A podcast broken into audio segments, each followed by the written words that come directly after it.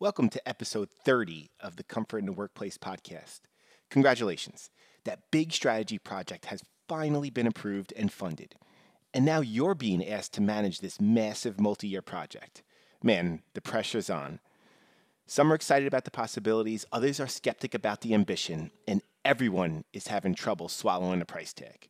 So, how should you handle your first 30 days?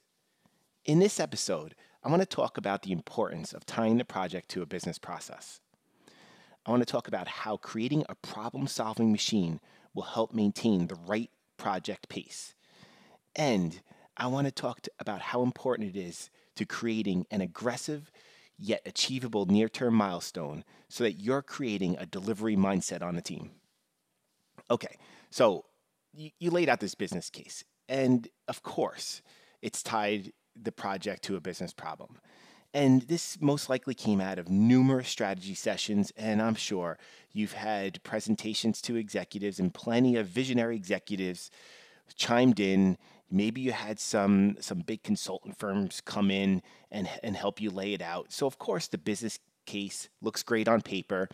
It's aligned to a strategy you're going to solve a business problem and everyone's everyone's real excited about it. So you had a small team of people you had executives you had the board you know everyone chimed in on it and wow this is where we want to take the company in the next the next 3 to 5 years and this project is going to is going to help us get there. That's all great. But the question i have is is it grounded in reality? Is it grounded in the problems that the organization is having today. Not the problems that the executives see, and not the way that they're looking at market analysis and seeing how they line up and seeing, you know, where their expenses are and and how they're how they're delivering, how they're going to market with with different with different products. No, no, no. I'm talking about multiple layers down in middle management. You know, is this project going to solve the real pains in the or, in the organization? So it's it's one thing to have that executive sponsorship but the real success, particularly for a project of this type, is adoption and support. So your executive sponsorship is really important up front, absolutely, and it needs to be maintained throughout the throughout the life of the project. But you need to have adoption and support. And this is where strong change management comes into play. So for the first in the first 30 days, I want you to find senior managers that want to support you, that want to support the project. I want you to find senior managers. And you don't need you don't need an army of them, but you need you need a you need a you need a couple to to a few to a handful. You need to make sure that you have senior managers that are excited about it. They're excited about your approach, they're excited about the strategy, they're excited about what you're going to deliver, and they want you to fix their problems. They want you to fix a problem that they're having. And they're willing they need to be willing to commit resource and engage with you regularly. This isn't yes, great, go go get it, go get it done. You know, come back to me in three years and um, and then we'll talk. No, no, no. You want people that are ready to commit resource today. They're going to pull people from their day jobs. They're going to tie them to the project. They're going to engage with you on a regular a regular basis, and they're committed to having your benefit, your delivery, tied to a critical business process that they support. That's that is support. That is making sure that you're going to get you're going to get that that adoption. And so you, you, you're tying it to that critical business process. And now you're measuring it. So you're making sure that you have a baseline. You're working with that senior manager to set to set the right the right targets. And what this is going to do is this is going to serve as a framework for you to make decisions on your project because there's going to be decisions that need to be made. Yes, the business case laid out a lot, and you know, getting getting this funded and approved, you certainly put a solution in place and you said how you're gonna how you're gonna deliver, and everyone's real excited about that. But we all know there's there's going to be things that change. There's going to be things that come up, and you need to have a decision framework that, that that helps you. And so, making sure that you're setting your your baseline, your targets. Now, there's a clear understanding of what those benefits are going are going to be, and this also on the other side of that coin, it's going to help with your marketing. And so as you're able to deliver, as you're able to move from the baseline to these to these aggressive targets that you set, that's going to be marketing material to help you gain additional support. So you started with a couple senior managers, but you want everyone to support this at the end of the day, right? 3 years out, you want to change the way the, the, the company's operating. You want to solve these, these, these strategic issues. You want to lay out this strategy. And you need to gain a lot of support for that, not just a couple people, not just the executive sponsorship. And so you, in, this case, you are you do not take the build it and they will come approach. That is not gonna that's not gonna be be enough. Executive sponsorship is not enough. This approach, what you have here, um, you're going to make sure that you're tying your delivery to business processes, to business problems.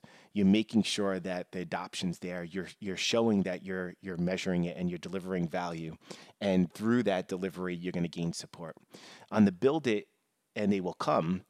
At the end of it, the executive sponsorship runs out because what happens is it becomes a technology delivery.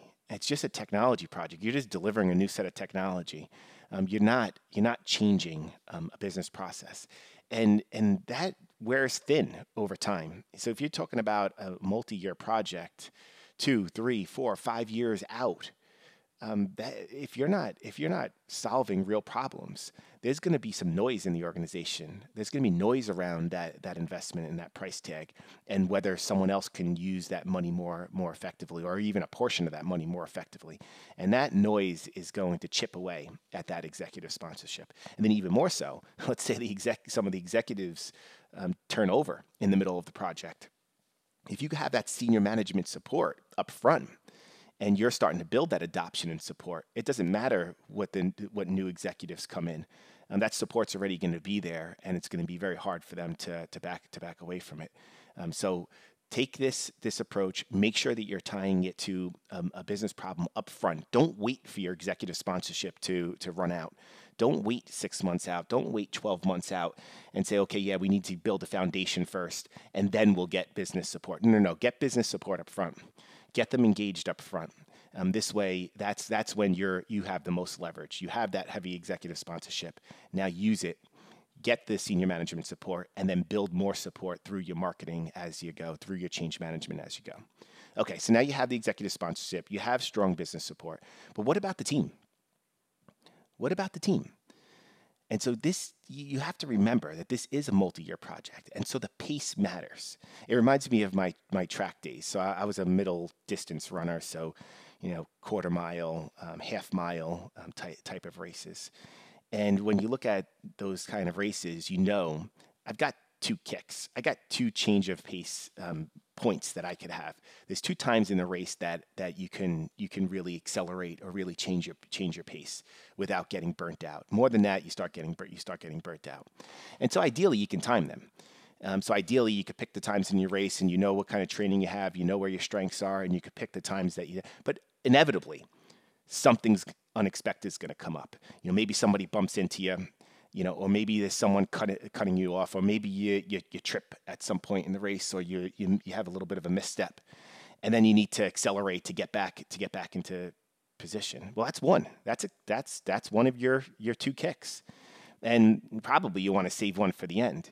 And let's say something else unexpected comes up. Now you're dragging yourself across the finish line. Or let's say you had um, one of your kicks up front. You really ran all out at the beginning to try to to try to get out ahead, and then something unexpected happens. Well, that's two, and so now you're really dragging yourself across the across the finish line. The same goes with a multi-year project. So I know there's excitement. I, I mean, you got to work hard to get a project like this approved and funded. It's a tough process there's so many iterations and decks and presentations and side conversations and just trying to sell people on the idea and sell people on the approach and then adjusting to appease this person or adjusting to appease that person and try to get their support. And oh what about this? And oh this changed. And oh like we got to wait six more months and you got it on the table. We got to wait for this um, you know this board meeting. I mean, it's a long tough process to try to get this approved and funded and funded and so it's natural to be excited and wanting to jump in. I mean, you you want to get to work. You finally, okay, we got there. This this this uh, this relief and this excitement. Let's get going. But remember, you got to pace yourself. You don't want to burn out up front. And at the same time, you probably have a season. You probably, as you're going through this, you're probably developing a seasoned group of leads. You know, so you got some seasoned people that know how to deliver. You got some seasoned people that know about the issues in the organization and they know how much work is ahead. They know it's a lot of work. They know it's going to be tough. And so naturally, they're going to want to be, they're, going to want to get started. They're anxious. They want to get going. They want to get going with it. But you need to set the right tone and the right the right culture up front. And so for me, I think you need to create a problem solving machine. And so what, what, what do I mean by this? So what I mean is that the best project plan in the world, the best resource plan in the world for a multi-year project, too much is going to change. There's going to be things that come up on the project. There's going to be issues that come up on the, with the delivery. There's going to be changing to leaders in the organization. There's going to be market pressure or market changes that occur. There's always going to be something that changes. It's just too long of a project. It's not a 12 month project. So you can't just power through it. It's going to be a long process, multiple years. So things are going to change. So what I mean by that, I don't want you to ignore project plans and resource plans. Those are those are very very important. You need to have those in place. But you got to be comfortable with those changing. And so what i want you to do is i want you to set up a governance structure that puts issues and risks up front. Put the issues and risks up front and get the team used to focusing on those working together to to solve the issues working together to recognize and mitigate the risks put that up front even before the project plans and milestones and resource plans. Um, get the team used to to change and to tackling pro- to tackling problems. This is the best way for you to create a sustainable pace. Get the team used to not just powering through on on a, on a particular delivery, but get them used to change. Get them used to churning through the issues, churning through the the risks, working together. Empower them, push it down. Let them tackle the issues. It's not them just putting it on putting it on you. Um, or putting it on the executive sponsorships. Um, hey, just identify this issue, identify this risks. No, no, no. Create cross teams, get them together, get them used to pro- used to problem solving. This will help you create a culture for the long run. And now I don't want you to ignore project milestones and delivery, not at all. And so the third thing I want you to do in these first 30 days is I want you to set an aggressive yet achievable milestone within the first six months. So deliver something. Make sure it's usable. Make sure some business person is, is excited about it. But what you want to do is you want to get the team into a delivery mindset. I mean, you could have the most clever team in the world. They could uh, they could be great at presentations. They could have slick solutions. I mean, man, they could think it all through. Um, but if you get a rep of taking too long to deliver, or if you get a rep where you need perfection in in order to in order to deliver, that you're going to lose support quick. You're going to start to lose support. Um, so you you have to you, you do have to remember that you know, this is a, a strategy project and you got to think strategically, but you have to make sure that you're delivering incrementally. Um, and it reminds me of a strategy project that I was a lead on. You know, we, we did this um, right at the beginning. We set an aggressive milestone, and everyone thought everyone on everyone thought that we were nuts. They're like, "What? The, what the heck are you doing?" I mean, most thought the delivery was meaningless. They're like, "Well, wait a second. You're distracting." From the real delivery. You're distracting from the, the strategy. How can you possibly deliver a strategy within the first six months? This is meaningless. What are we doing? Why are we doing this? But we did it. We pushed them. We pushed the team. And guess what? It got everyone used to delivering no matter what, even if it wasn't perfect. So it forced it forced the team to make tough decisions. It forced them not to cut corners, but they forced them to prioritize. It forced them to get used to delivering even if it wasn't the most strategic or even if everything wasn't wasn't solved in that that particular solution it forced them to focus on solving something and delivering and then solving something else and delivering and then solving something else and delivering. And so you're you're never going to have everything solved. It's just impossible things change too quickly things change too often. And so, what you want to do is you want to get the team used to delivering, then adjusting. You want to get them used to delivering and then improving. So, deliver something, then adjust and improve. Deliver something else, adjust and improve. So, when you get into this iterative delivery, you are creating the right framework for the for the long run. And that that team is gonna is gonna get a reputation of being able to to deliver. And guess what? Um, chances are, after that team starts to deliver on on the strategy, with that reputation, the organization is going to start feeding it feeding it some more too. You create a problem solving machine. You create a team that, that that gets a reputation for being able to being able to deliver, and that is a culture that's set up for the for the for the long run. So, few. Okay, take a deep breath. this, trust me, this is going to be a fun ride for you and the team. I mean, you follow these three steps in your first 30 days, and I guarantee that you will create a feel good culture on the project. I mean, it's going to be a culture that allows the team to use its creativity. It's going to have a sense of accomplishment, and there's going to be clarity on where they are delivering value. So don't take your executive support for, for granted. Use it up front and create a culture that compounds that support over time. There is a lot of work ahead, but I know you've got it covered.